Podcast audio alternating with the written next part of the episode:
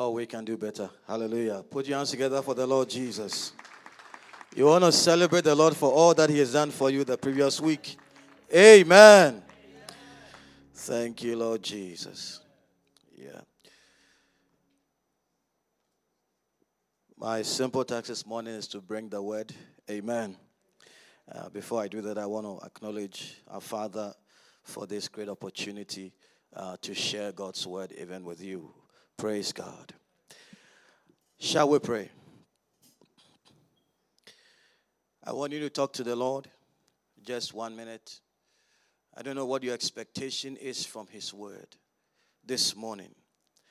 But every day you enter the house of the Lord, you must desire a word from the Lord.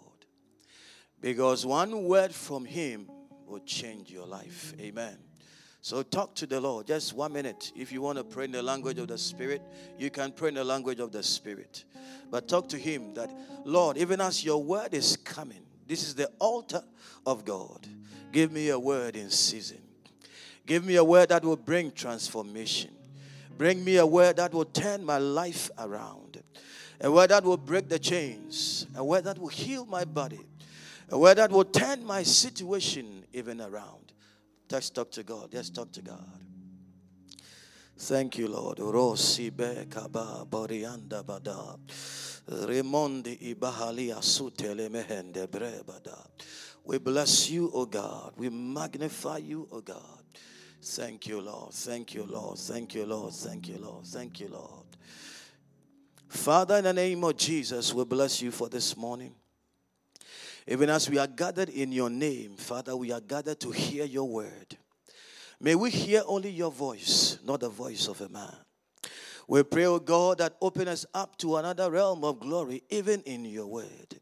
And our heart desire, O God, is that may you give us word and may you give us power so that we can walk with you in victory and walk with you, O God, in success as you have ordained for us. We thank you and we bless you in Jesus' mighty name. Amen. The Rhema focus for the month of March is a glorious church with a renewed state of mind. Hallelujah. And that is a focus that the whole month um, the Lord, through our, our Father, has given to us a direction that we are going. And I want to speak on something I know I've shared before, but the Lord keep, kept pressing my heart to share and that is the place of the word in renewal of minds. Hallelujah. The place of the word in renewal of minds. And if we can just look at the first scripture, James chapter 1, verse 21, I'll be glad. The place of the word in renewal of mind. The time has come for everyone who is a child of God to begin to give the word of God its rightful place. You didn't say amen. Because everything, I keep saying, everything that we see on the earth today was made by the Word. In the beginning of creation, God created this earth by His Word. So everything our eyes behold is by the Word. And even when it came to the salvation of mankind, God sent His Word to come onto the earth to come and die for us. Hallelujah. So that tells you and that tells me that the word of God is of prime importance and we ought to give it its rightful attention. Amen. The Bible says in James chapter 1 verse 21 it says wherefore lay apart all filthiness and superfluity of naughtiness and receive with meekness the engrafted word which is able to save your souls. Hallelujah. It says, when you receive the engrafted word, the implanted word, the word that has that is placed in your spirit, man, it says that word will save your souls. But he is talking to those who are born again. So what does he mean by that? Hallelujah. You see, when we got saved, our spirit man got saved. Whenever we, we confess Jesus as the Lord of our lives, we got born again. But our spirits were saved. Every man or every person on the earth comprises the spirit, the soul, and the body. Amen. But when we got saved, it was our spirit man that got saved. Our soul didn't change. Amen. But he's showing us that how our souls also get saved is to receive the engrafted word. And that brings salvation to our souls. And in our church, one of the things we believe in is sanctification. And that is uh, progressively giving yourself to God's word and the Holy Spirit for the salvation of your soul. Hallelujah. And so when a person gets saved, his mind, his or her mind doesn't change. The soul realm is the same as the person was not saved. But the responsibility we have after we are born again is to walk with the Lord so that our souls will be saved.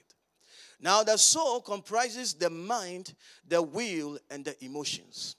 And so when it says receive the engrafted word, which is able to save your soul, it means that as the word of God enters you, it brings your mind in control, it brings your emotions in control, and it brings your will also in control. Praise God. It means it aligns your mind, your will, and your emotions with God's word and God's purposes. And when we get to that state, he says, then our souls are saved. Praise God. So if you are born again believer, the greatest responsibility you have now is the salvation of our souls. Sometimes we wonder why is it that somebody gets born again and then we hear or we see the person doing some things. And then we are wondering, ah, why is the person doing this? I thought this person was a Christian. Hallelujah. I thought this person just walked in front to give his or her life to Christ. Why is it a person has taken to drinking again? Why is it like this person is fornicating again? Why is it like this person is doing the things of the world again? It's, there's no problem. The only problem is that the person's soul is not saved. The only problem is that the person's mind is not renewed. To have a renewed mind is to have the mind of Christ. That is a mind that is turned to the word so much that we live as Jesus lived on the earth. And so if a person comes into Christ and a person's mind is not you know, renewed or is not turned to God's word, the person cannot live as Christ wants us to live. And that is how come you see that sometimes we get saved and we have very serious or sometimes difficult challenges, you know, with many things. Some believers get saved and wonder, why is that I'm still struggling with these things? Hallelujah. It's not necessarily because there is a demon, but it's just because our minds have not been renewed. Amen. And the Lord wants us to pursue a renewal of mind. It's an ongoing process. And so long as we are on that path of mind renewal, we'll begin to see that the strength of everything that used to control us, its power will begin to break. Amen. And so he says, lay aside all filthiness and all superfluity of naughtiness. That is everything that we do that is not in connection or in line with God's word and God's will. Then he says, How are you going to do that? It says, Receive with meekness the engrafted word, which is able to save your soul. Praise God. The other day, David said, Your word have I hidden in my heart so that I will not sin against you. So it is the implanted word, even in our hearts, that keeps us away from sin. If the word is not planted in us, we cannot move away from sin. Amen. And so for the believer, God's word is very, very, very important. Praise God. Let's look at some questions and we'll answer them. The first one is why do we need a renewal of mind? I, I hinted it, but I want to get into details in this section. Why do we need our minds to be renewed? Let's go to Colossians chapter 1, verse 13. Colossians 1 13. Why do we need our minds to be renewed? It's so that we can live for God, yes, but why? The Bible says in Colossians 1, verse 13, we look at two scriptures. The first one says, Who has delivered us from the power of darkness and has translated us into the kingdom of his dear son. So it means that before we came into Christ, there was a place we used to live. There was a way we used to live. There was something, some power that used to control us. And that is what is called the power of darkness. And that is the power of the devil. Now, no matter how beautiful you are, no matter how wealthy you are, no matter how intelligent you are, if you are not born again, that power is still controlling you. And so it doesn't matter who the person is. If the person does not know Jesus, if the person is not born again, that power is still in effect, and the person is still a slave to the power of darkness.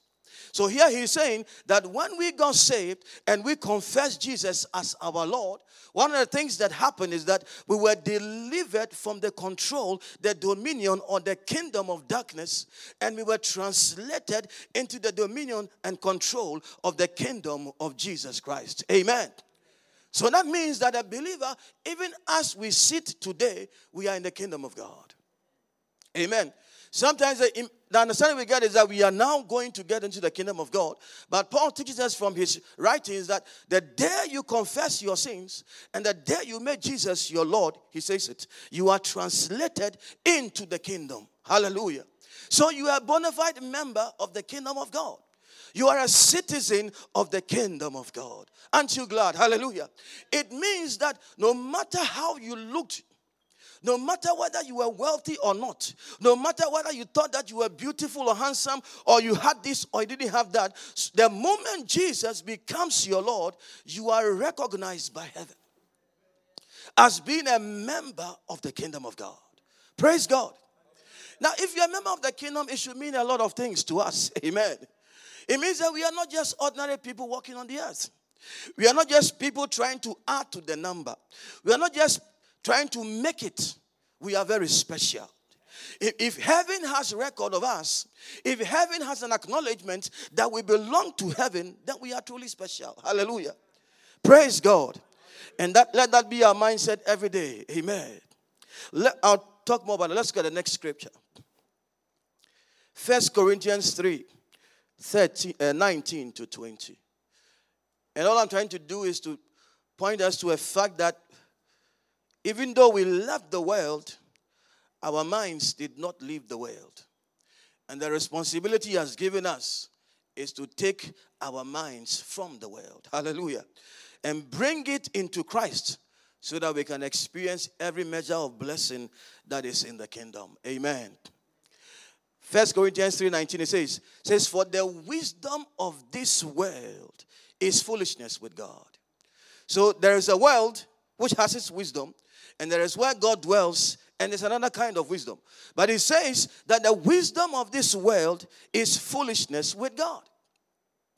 It says, For it is risen. He takes the wise in their own craftiness. Let's go to 20. And again, the Lord knows the thoughts of the wise. He says that they are what? Vain. So he says, the wisdom of this world is foolishness to God. Then it says that the thoughts of the wise, it says they are vain. What is the Bible saying? What does it mean by the wisdom of this world? The word world there is the Greek word cosmos. Now, cosmos means a system. I put here, it means a complex, orderly, self inclusive system. I'll break it down. It is a system of thought or a thought pattern, a system that defines a way of thinking that is not consistent with the word of God. Hallelujah. So when you talk about the world, you know, we say that we should not live according to the world. Hallelujah. What world are we talking about? We are talking about the systems of the world. Of course, we are not talking about the plants and the trees and all those things. No. But we are talking about a system that is in place that has a way that it operates. Hallelujah. And when we were in the world, we lived that way. When we're in the world, we live, we just lived anyhow. We thought that if you met a woman and you loved the woman, you could sleep with the woman. That was the way of the world. The systems that was in place, controlled by the devil, dictated how the world operated. And so, because we were under that authority, we lived just like that. And that is how everyone who is in the world is living. They are living according to the wisdom of the world. Now, the wisdom of the world and the wisdom of God are different things. In fact, they are opposites. In the world, if you want to prosper, what do you do? You have to, they say, invest and save. But in the kingdom, if you want to prosper, what must you do? You give and you sow.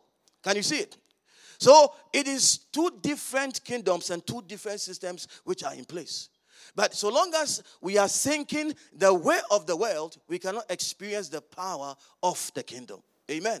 And so he wants us as believers to have a renewal of mind that is turn our minds from the world and turn our minds onto Christ and into the kingdom of God so that we can experience the power thereof. Amen.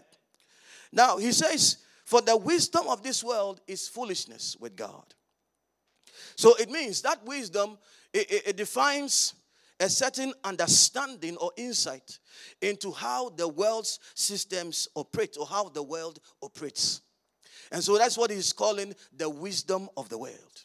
And when you go to verse 20, it says, The Lord knows the thoughts of the wise. That is, those who have the wisdom of God, it says they, He knows their thoughts, the way they think. Now, what it means is that the wisdom of the world reveals or shows or directs a way of thinking. So if somebody is in the world, the person has a way the person thinks. The person has a mindset. And if the person is born again, that person also has a different mindset or ought to have a different mindset. That is why if you go to your workplace and you tell them that every Sunday you go to church, they can't understand it. They ask, So every Sunday you go to church? Yeah, my, sometimes when we talk about these things, they are, they, are, they are wondering, ah, so every Sunday you go to church? And I'm like, I, I don't even understand the question because every Sunday I go to church. Hallelujah. Because it is, the, the things of God is foolishness to them. Because they have a way their minds work.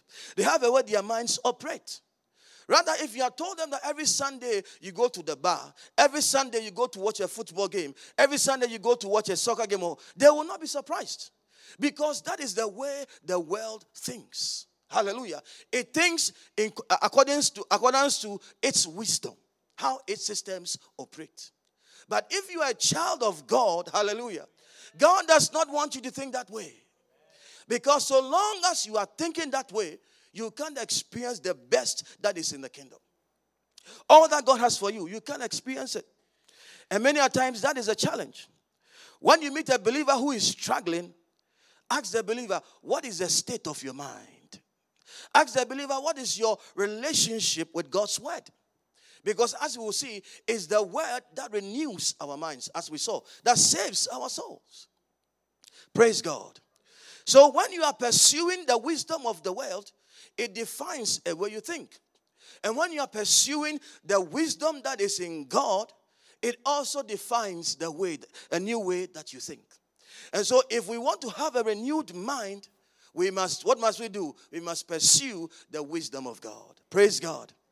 Let's go to First Corinthians chapter 2, verse 6. First Corinthians 2, verse 6.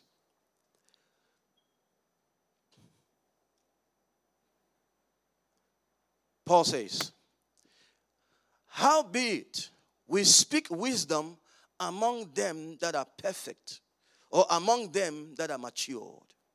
It says, We speak wisdom. So this is Paul speaking by the Holy Spirit, saying that there is a wisdom that we speak. Now, he even reveals how the wisdom of God comes. It says, It's through what? Speaking means it comes through the word. Amen. So it says, We speak wisdom among them that are matured.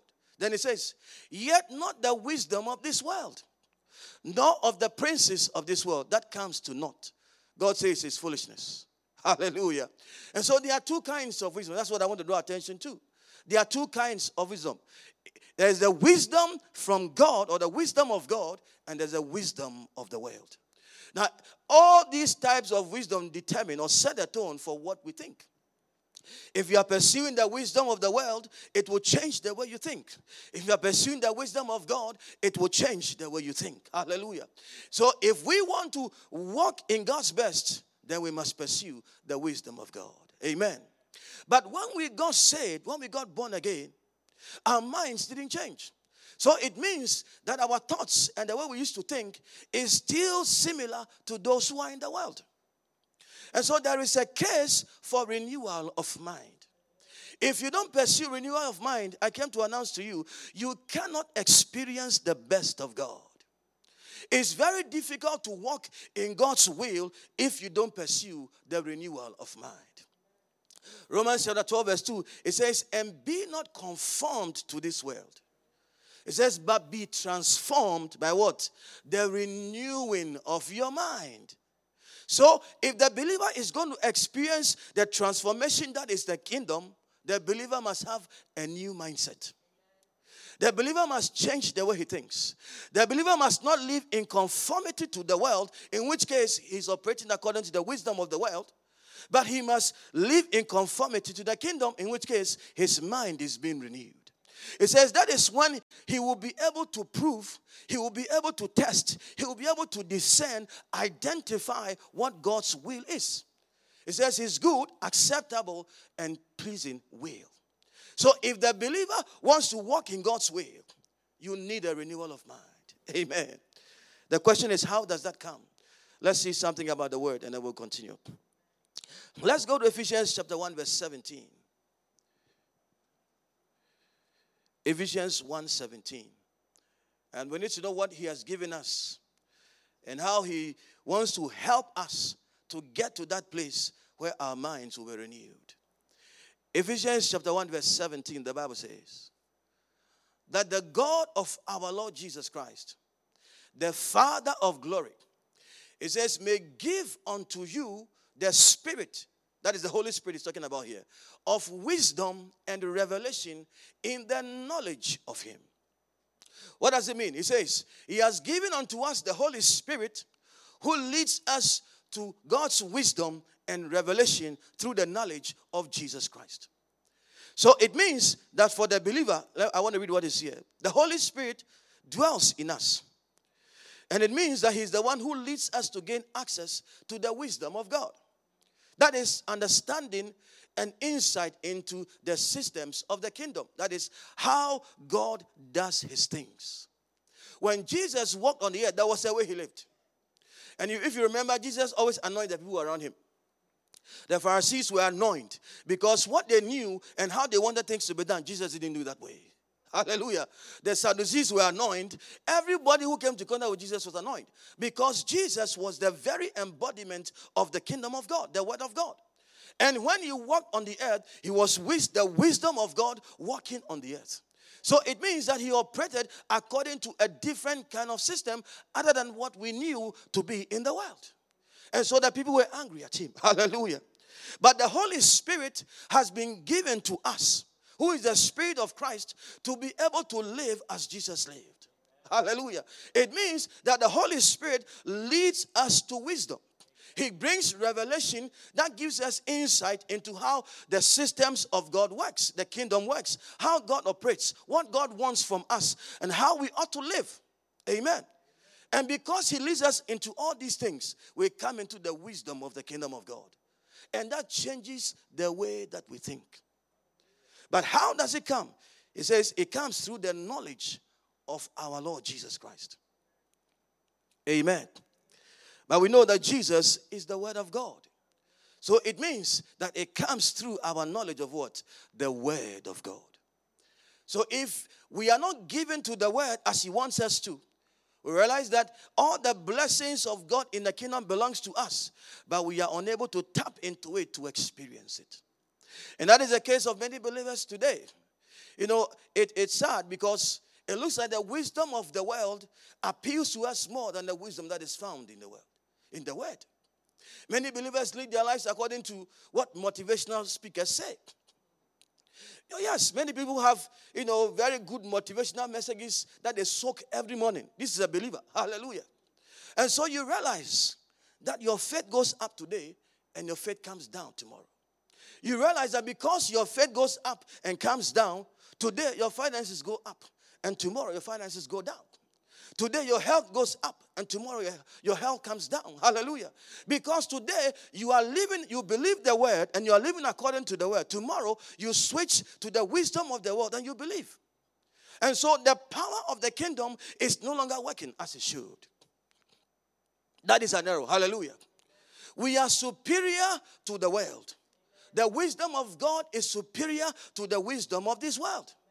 If you are a believer, I came to announce to you that there is a spirit in you called the Holy Ghost. And He has come to enable you to live a superior life. So, in every aspect of your life, you must excel. You don't need lectures from the world. You don't need tidbits for, of, of marriage and relationships from the world. Hallelujah. The Christian marriage is not according to how the world does its things. If you want to go the way of the world, you will miss it. That is the wisdom of the world. Hallelujah. You need to dwell in the wisdom of God. That is how we walk in victory. Amen. And that comes to us through the word of God. The question now is what is the word? Amen. Because we need to know what the word is and to know how we can interact with the word. What is the word? Let's see the first one. I said the word, there are three aspects of God's word. The first one is what we call the logos, and what I call the living word. The logos is the living word, it is the personality of the word, it is the person of the word. So, number one, the word of God is a person. Let's see um, John chapter 1, verse 1 to 3. Say, the word of God is a person. Can you see after me? The word of God is a person. Say it like you mean it. The word of God is a person. And he is Jesus. Amen. So every time you interact with the word, you are interacting with the living being, and that is Jesus. Just as the apostles had Jesus to teach them and to preach to them, we also have the Word of God to teach us and to preach to us. So, just as they desired always to sit under the feet of Jesus, like Mary did, and Martha was doing something else, we also must desire to sit under the Word for the Word to bless us. And Jesus commanded Mary, He says, Mary has chosen the best things or the better things. And then he told Martha, he said, only one thing is needful. Can you imagine? All that Jesus has been doing, he says, only one thing is needful. That is to submit and sit at the feet of God's word. Because it is the word that will give you the wisdom of God. It is the word that will bring you the faith of God. It's the word that will bring you the healing you need. Everything that you need in the kingdom, the word of God will bring it to you. In fact, everything that Jesus did when he walked on the earth, the word of God will do for us. And so when we don't see the word as a person, we don't have a desire to interact with the word. You know, in growing up, there are many things I've, you've heard, you hear about the word. And sometimes, if you go only according to what they said about the word, you will belittle the word. You know, sometimes we're told that the word is just a book that gives us pieces of advice on how to live so that we won't sin, so that we can go to heaven. Hallelujah. That is true, but that is not the only thing the word of God does. It does more than that. Hallelujah. The word imparts wisdom to us. I came to announce to you that every time you open the word and you get into the word, there is a person of the word that is speaking to you. It is called the administration of the word.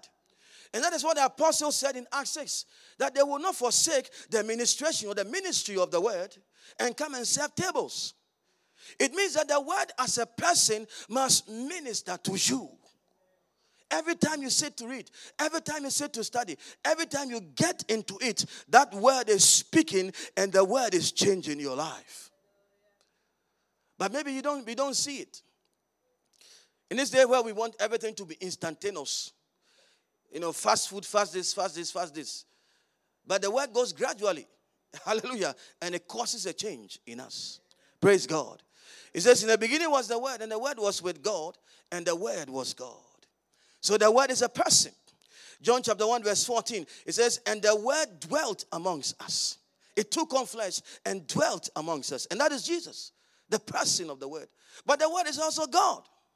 So anytime you are in contact with God's word, all these three, you are encountering it. The first is the living word. Hallelujah. The second is what I call the written word, which I call the graphic. The written word. And let's see um, 2 Timothy chapter 3, verse 15 to 16. You know, traditionally we say the logos is the written word. But I, I, I, struggle always to reconcile it according to what I see. But in the scriptures, what is written, they call it the Holy Scriptures. And the Greek word used for the scriptures is the graphy. But the logos is Jesus, the living word, which is logos. Hallelujah. And the graphy is the word that is written. And I always say that the word graphy is used a lot. You know, we have photography, and it means pictures on the surface. So when he talks about graphy, he's talking about something or the word which has been written on a surface. That is the written word. We'll see more clearly in another scripture. 15, it says, and that from a child you have known the Holy Scriptures. Amen. Which are able to make you wise. Praise God. It says, Paul is telling Timothy that from the time you were young, you have been interacting with the scriptures, and the scriptures are able to make you what? Wise.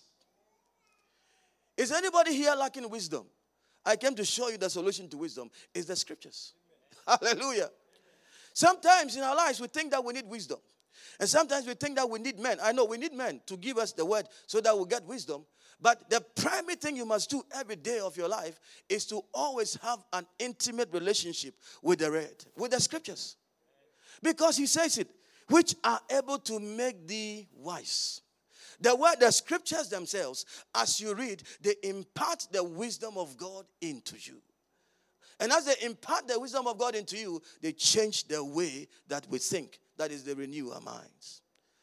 So, if you're a believer, you must daily interact with the word.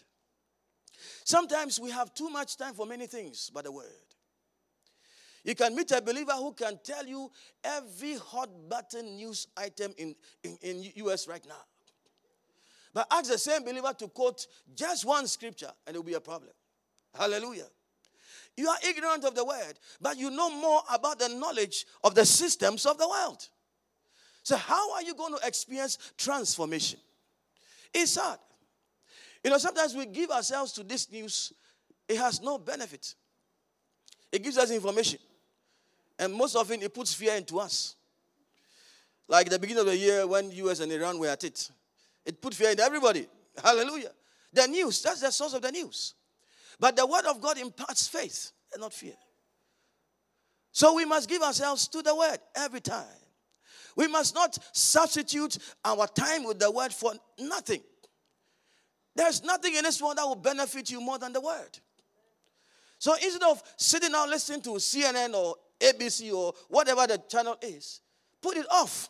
Hallelujah. And begin to get into the word. And you begin to see a lot of transformation in your word, in your life. I'm being honest. I remember those days in Ghana, my father used to buy almost every newspaper that he could lay his hands on. And when it's Saturday and he goes out and he comes home, he brings almost every newspaper. I mean, that's a lot of money he was wasting. Hallelujah. And this man will sit down and read every one of them. And one day I went to him and I asked him, so as you have been reading, has this thing done anything to you? Hallelujah. Is brought, what has it done? So you know that this person is, is that what change has it brought in your life? Nothing. If you have a headache after reading the newspaper, the headache is still there. If you have marital problems after listening to the news, the marital problems are still there. Hallelujah. Any difficulty and challenge you possess after giving yourself to the news is still there. Amen. But what you need, you need the word. Because that is what is going to cause the transformation you want to see. If the word is not in you, you can't see transformation. When you watch, read the Gospels, when they came to Jesus for healing, he says, Do you believe that I'm able to do this? In other words, do you have faith? So if if the power of the Holy Ghost is going to bring transformation, it depends on the faith you have. But every day, our minds are set on the news. Every day, we are hearing things about what Donald Trump has done. Hallelujah. Don't we get tired? no, it's true. Don't we get tired listening to these things? Amen. You need the word, brother. Tell the one sitting beside you, you need the word. So go for the word. Say it again. You need the word. So go for the word. Amen. Romans 15 4. It says, For those things which were written before times were written for our learning, so that we, through the patience and comfort of the scriptures, that is the same word that is used graphic, that which is written. We might have hope. If you are lacking hope, I came to announce to you there is a source of hope, and that is the Holy Scriptures. Amen. If some situation is plaguing you and you can't see your way out, just get into the word and begin to read. Hallelujah. If there's a child that is delayed that has not come, you begin to read about Hannah. And as you read about Hannah and how God met Hannah's needs, you begin to have hope. Amen. Yes. So when we read, we have hope. And the Bible shows us that hope is the foundation of faith. Faith, faith is the things, the substance of the things we hope for. So if there is no hope, you can have faith. Amen. So it gives you hope. It gives you, it shows you how God has done it for others. It reveals to you the power of God and it encourages you so that you do not give up. That is hope. Praise God. And that is what gives us the faith to go on.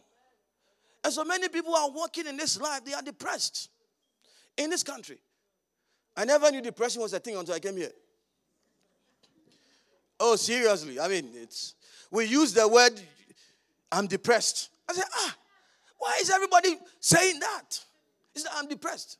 When you watch some of the TV shows, you know, in this country, I always say everybody has a sad story. You know, every competition, somebody will tell a sad story. And the bottom line is that, oh, I, I was depressed. I was like, ah, what is this depression that everybody is confessing? Don't they know what the word of God can do? Amen. Amen. And sadly, many believers say these things. Many believers say that. Oh, I'm depressed. I don't know what to do. I'm confused. I'm depressed. That is not your confession as a believer. Amen. Get heavy dose of the wisdom of the word. Get the holy scriptures into your spirit. Spend time with God's word. Stay with the word enough. Hallelujah. And very soon you will stand up and you'll be going. You'll be speaking and declaring. And it won't be long, you will see the glory of God. Hallelujah. We must not accept the wisdom of the world. We must not accept the situations of the world because we possess the Holy Ghost, we possess the word that makes us superior. Hallelujah. The Bible says, Greater is he that is in you than he that is in the world. It doesn't matter what the world brings against you. I came to announce to you there is sufficient power in the kingdom, there's sufficient glory in the kingdom, there's sufficient anointing in the kingdom to handle every need of yours. Praise God. It begins with giving ourselves to the word. And the last one is the revealed word or the Rhema. So we have the living word, we have the written word, and we have the revealed word. And every time we interact with the word, all these three, we are interacting with it. The graphy has been written, but what has it been written about, or who has it been written about? Jesus. So the graphy has been written about the Logos. So you can't know Jesus. I mean, you can't just stay there and say, okay, uh, Jesus, reveal yourself to me. It doesn't happen that way. Hallelujah. Although many people try, they will pray, oh, I always say that Jesus can even come and reveal himself to you, and when he goes, it will make any difference. Hallelujah. Because faith does not come from visions, faith does not come from prophecies. That is why Paul told Timothy that all the prophecies that you have heard, you make sure that it helps you to wage a good warfare. Because prophecy of itself won't change your life until you lay hold on that word in faith.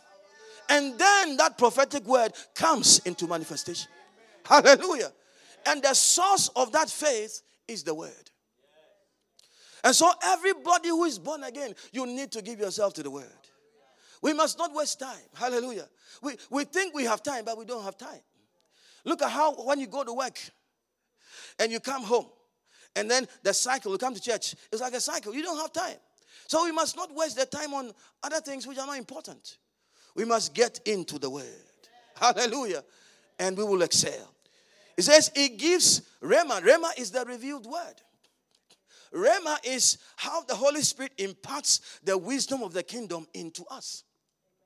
Because as we stay with the graphic, as we meditate on what is written about Jesus, the Holy Spirit gives us insight, it gives us understanding into how God operates.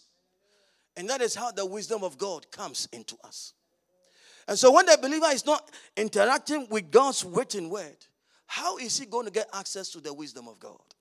How is his mind going to be renewed? How is he going to experience the change that God wants to see in the person's life? Beloved, there is nothing on this earth that is more powerful than the word of God. Nothing. Absolutely nothing. If you are able to get the word of God into you, you become unstoppable. Oh, yes. If you're able to get the word in your mind and the word in your heart and the word in your mouth, and every day you work the word, you speak the word, you pray the word, you live the word, every blessing in the word will begin to manifest. That is our story. Amen. So, living the blessed life is not a mystery. It's not like you need some, uh, what do you call it? Major super prophet to live a blessed life. No. In fact, it's an insult to the kingdom for you to chase a man, for you to be blessed. Hallelujah. You don't need to chase a man. I'm not saying we don't need prophets. I'm not saying we don't need pastors. I'm saying that the purpose of the prophet and the pastor and the apostle and the evangelist and the teacher is to get us into the word. But many a times, many of them fail. And they sell visions to the church. And so you see that somebody goes to church or he feels or she feels that our church, oh, we have it. Hallelujah. But let a small wind blows and the person is falling down. Let a small headache comes and he has to call the prophet. Let a person get a stomach pain, she has to call the prophet. Let a person ha- want to travel, she has to call. What kind of life is that? Amen. It's because you don't know what the word says. It's because you are lost. And so fear has gripped you. And those men, because it gives them, you know, a certain position. And so they like it and they remain there. They will give account of it. Hallelujah. Because it's God who calls prophets. But no matter how anointed you are as a prophet, your primary call is to build the church. Amen. It's not to sell visions and prophecies. There's a man of God I like so much. He's a prophet. And when he started, he would just have this consultation. And the people would there plenty. He was so happy. And when they come, he would give them the visions. He kept doing it, kept doing it. After one year, one day he was giving, he was seeing a vision and he saw Jesus. and Jesus told him, What business have you selling visions to my children? Give them the word. Yes. And then he changed. Or oh, he was wise, so he changed. Hallelujah. So we, we there's something about the word. It is the only thing that can bring lasting changes in our lives. If the word is absent, you will struggle. I've, I, have been working with the young people a long time. And sometimes you see that they have significant challenges. And I tell them their only cure is the word. If the word comes into you and you are grounded in the word, all these challenges, there won't be a problem. Yes. Because it's the only thing that blesses. It's the only thing that, same thing that heals. It's the same thing that saves. It's the same thing that delivers. It's the same thing that prophesies. You, and you have it every day. Amen. Some of us will put on our pillow and we sleep on it. and we think that they, it, they will afford us protection. Hallelujah. But the more we sleep on it, the more the devil gives us knocks. Because it's not the word, the, the thing that protects, it's a revealed word. It's your faith in the word that protects. So if you are not getting into the word, you having the word under your armpit will not protect you. You know those people they put in the armpit and they want everybody to see that they are spiritual. Yeah. They put it under their pillow. It will give them sweet dreams, but they have more nightmares. Hallelujah. Because you need to read it. It needs to change your mind. It needs to give you the faith. And the Bible says it is the faith which is a shield that will quench all the fiery darts of the enemy. So the enemy will throw arrows at us. The only way we block it is through faith. And the Bible said faith comes by hearing, and hearing by the word of God. That word is used. Romans chapter 10, verse 17 is Rhema. So the source, as you meditate on the graphic, which has been written about the Logos, the Holy Spirit gives you Rhema. Amen. It gives you insight, it gives you understanding. And that becomes the foundation that you operate with every day. And nobody can take it away from you. Hallelujah. I'm telling you, this is a secret. The things that you see in the word, The devil himself can't even take it from you. He can't. Because it's secured in your heart. And it becomes how you live. And every day you live from victory unto victory. Because the word is eternal and it eternally blesses. Hallelujah. Psalm 119, verse 130, the Bible says, The entrance of your word gives light, it gives understanding to the simple. Other version says, It makes wise the simple. It means that as the word enters you, if the word is not entering, it doesn't make you wise. That is Rhema. Hallelujah. So you need to hear the word every day. You need to get into the word every day. And then as the word enters you, it says it makes you wise. It enlightens you about the kingdom. It shows you how God does his things. It shows you, it gives you understanding about why Jesus did the things that he did. So that you begin to walk and live as Jesus lived. That is our story. Listen, the mind of God is not to raise superstars in Christianity. That is an insult to the kingdom. The mind of God is not to raise celebrities in the kingdom. There are no celebrities in the kingdom. If somebody is a celebrity pastor, go right to the person and say that you are off tangent. You are missing it. There are no celebrities in the kingdom. The blood of Jesus is an equalizer. Everybody who has been washed by the blood is worth the same thing.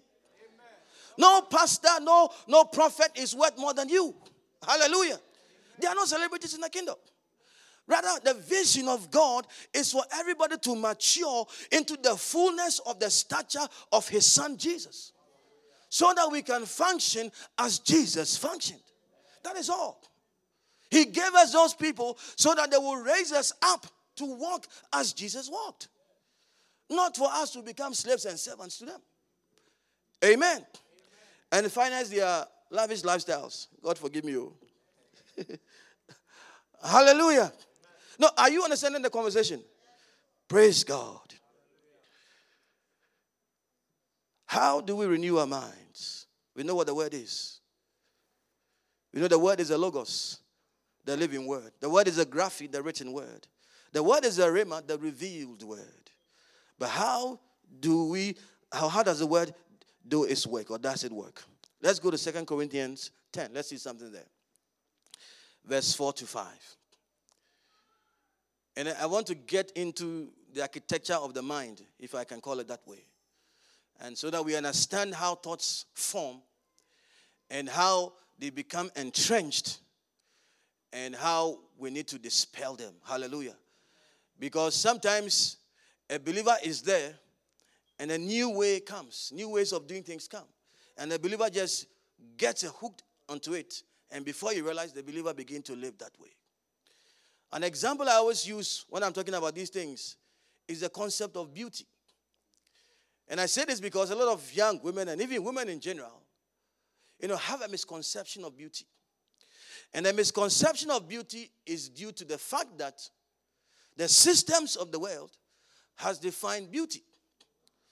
And our minds have latched onto that definition so much that everybody wants to fit into that model of beauty.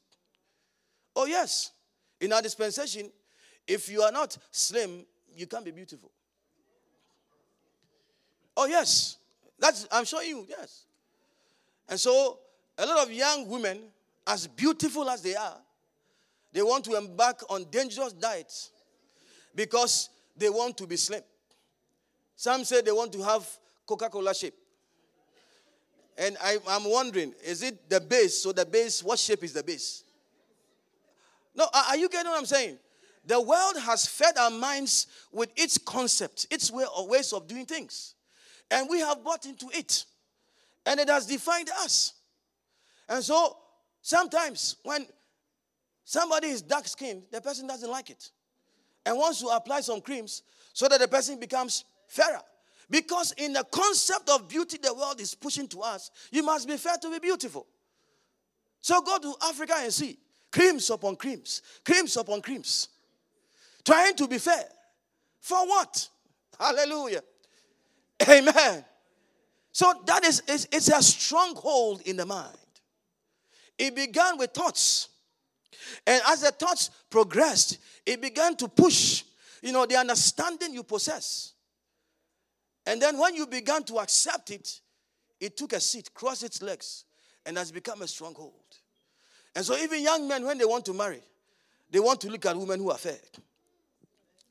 Oh, yes. I don't know whether I have time, but there's a funny story about a pastor who got married. And there is a running joke that pastors love women who have a lot of hair, women who are fair, and women who can sing. And this pastor got married to his wife and saw her, and you know, every time he saw her, the woman was very fair. And then on the first night, when they woke up, you know, women, you know, all the makeup was gone. and realized that this woman is dark. He said, Hey.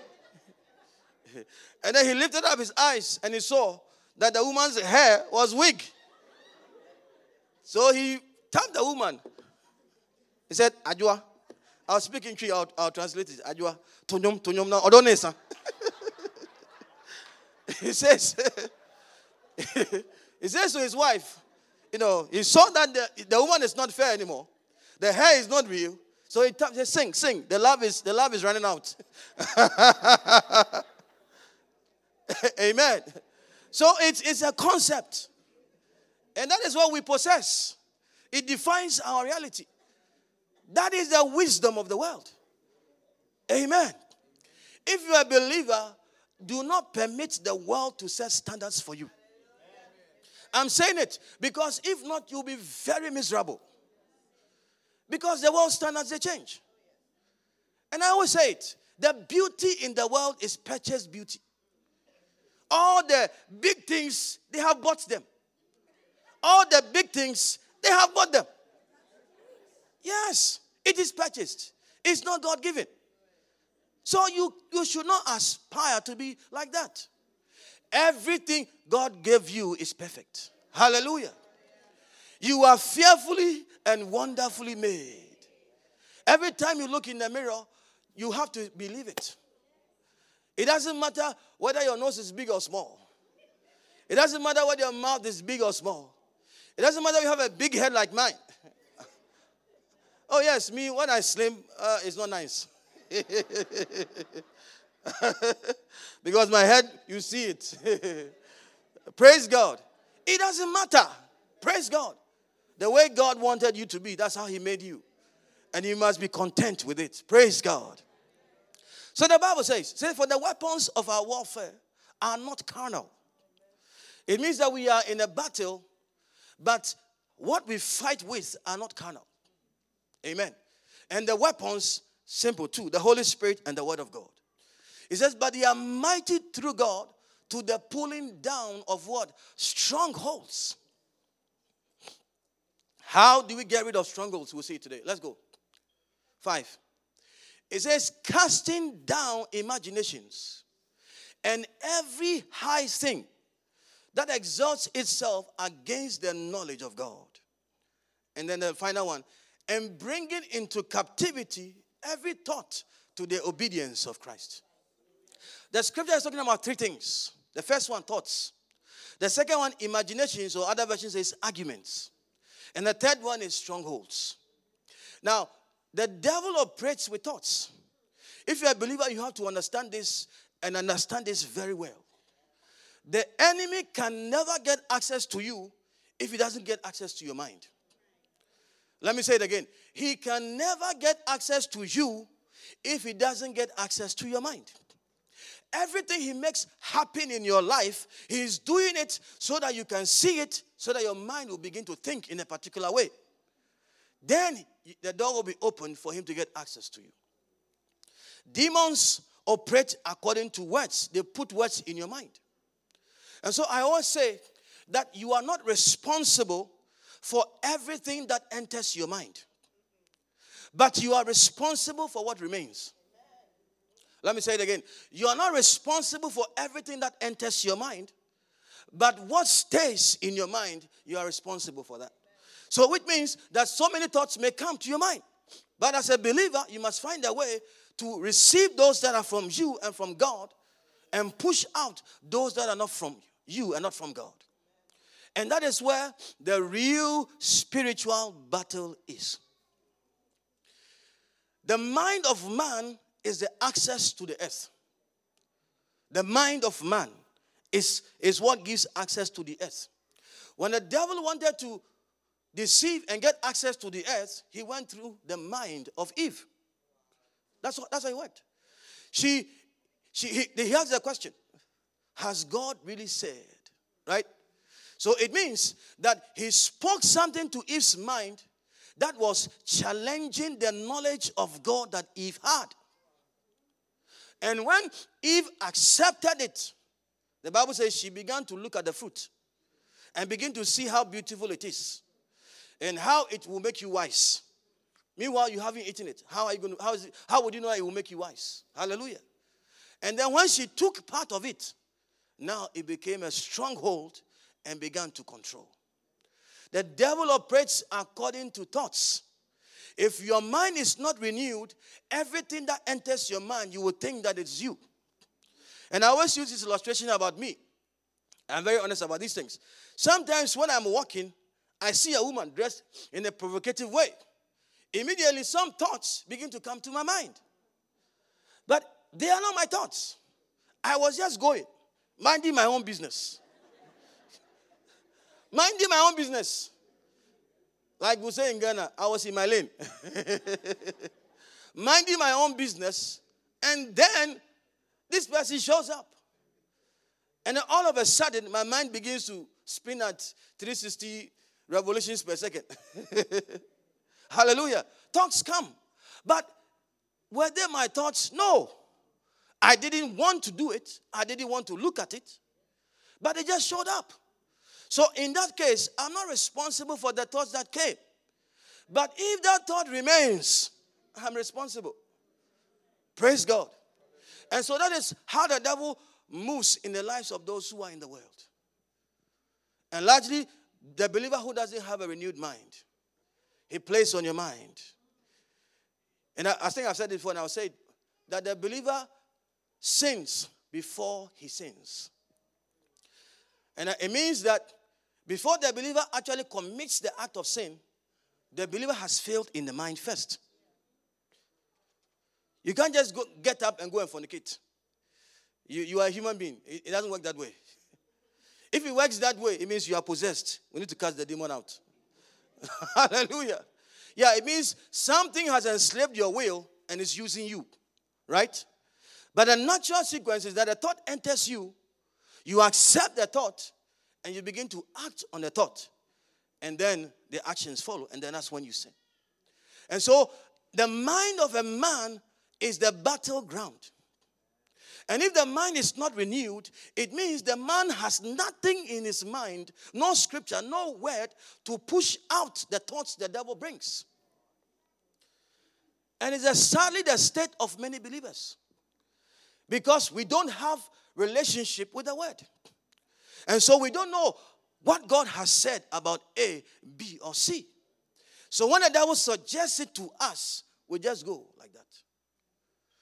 And then we go and regret and we come back and it becomes a cycle. Hallelujah. How to break the cycle is to give yourself to the word. That's all. Allow the word of God to be engrafted. We learned it at the beginning in you, and it will save your soul. Hallelujah. It will deliver you from anything that wants to hold you bound. It's the word that renews the mind. The Holy Spirit leads us into the word. He brings us the revealed word, the revelations. It changes the mindset we have. The thoughts that we have that are not of God, it, He takes them out. And then He replaces them with the thoughts of God. Hallelujah. And then because our minds are filled with the thoughts of God, we find that it's easy to do what God wants us to do. So if the believer is not attentive to these things, you will see that there is always a struggle. There is always a challenge. Praise God. This morning, the Lord sent me to tell you that you have been equipped to overcome everything you are going through. He sent me to tell you that the keys to walk in victory are in your hands. He sent me to announce to you that every day you wake up, this word is there for you. And if you are not going to give it your mind to the word, it's going to be very difficult. Hallelujah. I have put here when we renew our minds, we dismantle the strongholds that binds us to the ways of the world. That is breaking the influence of the wisdom of the world in our lives. Hallelujah. I want to conclude with one scripture Philippians chapter 4, verse 8. Philippians 4 8. The Bible says, it says, finally, brethren, whatsoever things are true, and I've put here, consistent with the truth in the word. Whatsoever things are honest, I put here, consistent with the character of Jesus Christ. Whatsoever things are just, and I've put here, consistent with the righteousness of God. Whatsoever things are pure, and I put here, consistent with the holiness and purity of Jesus Christ. Whatsoever things are lovely, and I put here, is given to promote love among the brethren. Whatsoever things are of good report, and I put here, sounds well in accordance with the word.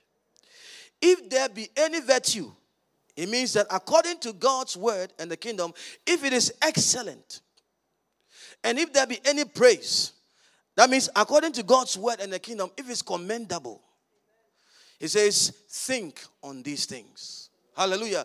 It means fix your mind on these things. It means every time we get into the word, all these eight or seven things are what is happening. And when we fail to do this, there will be struggles. Hallelujah. But if we will fix our minds on these things, if we make a conscious effort, the blessings of the kingdom will be ours. Amen. I brought the word to an end.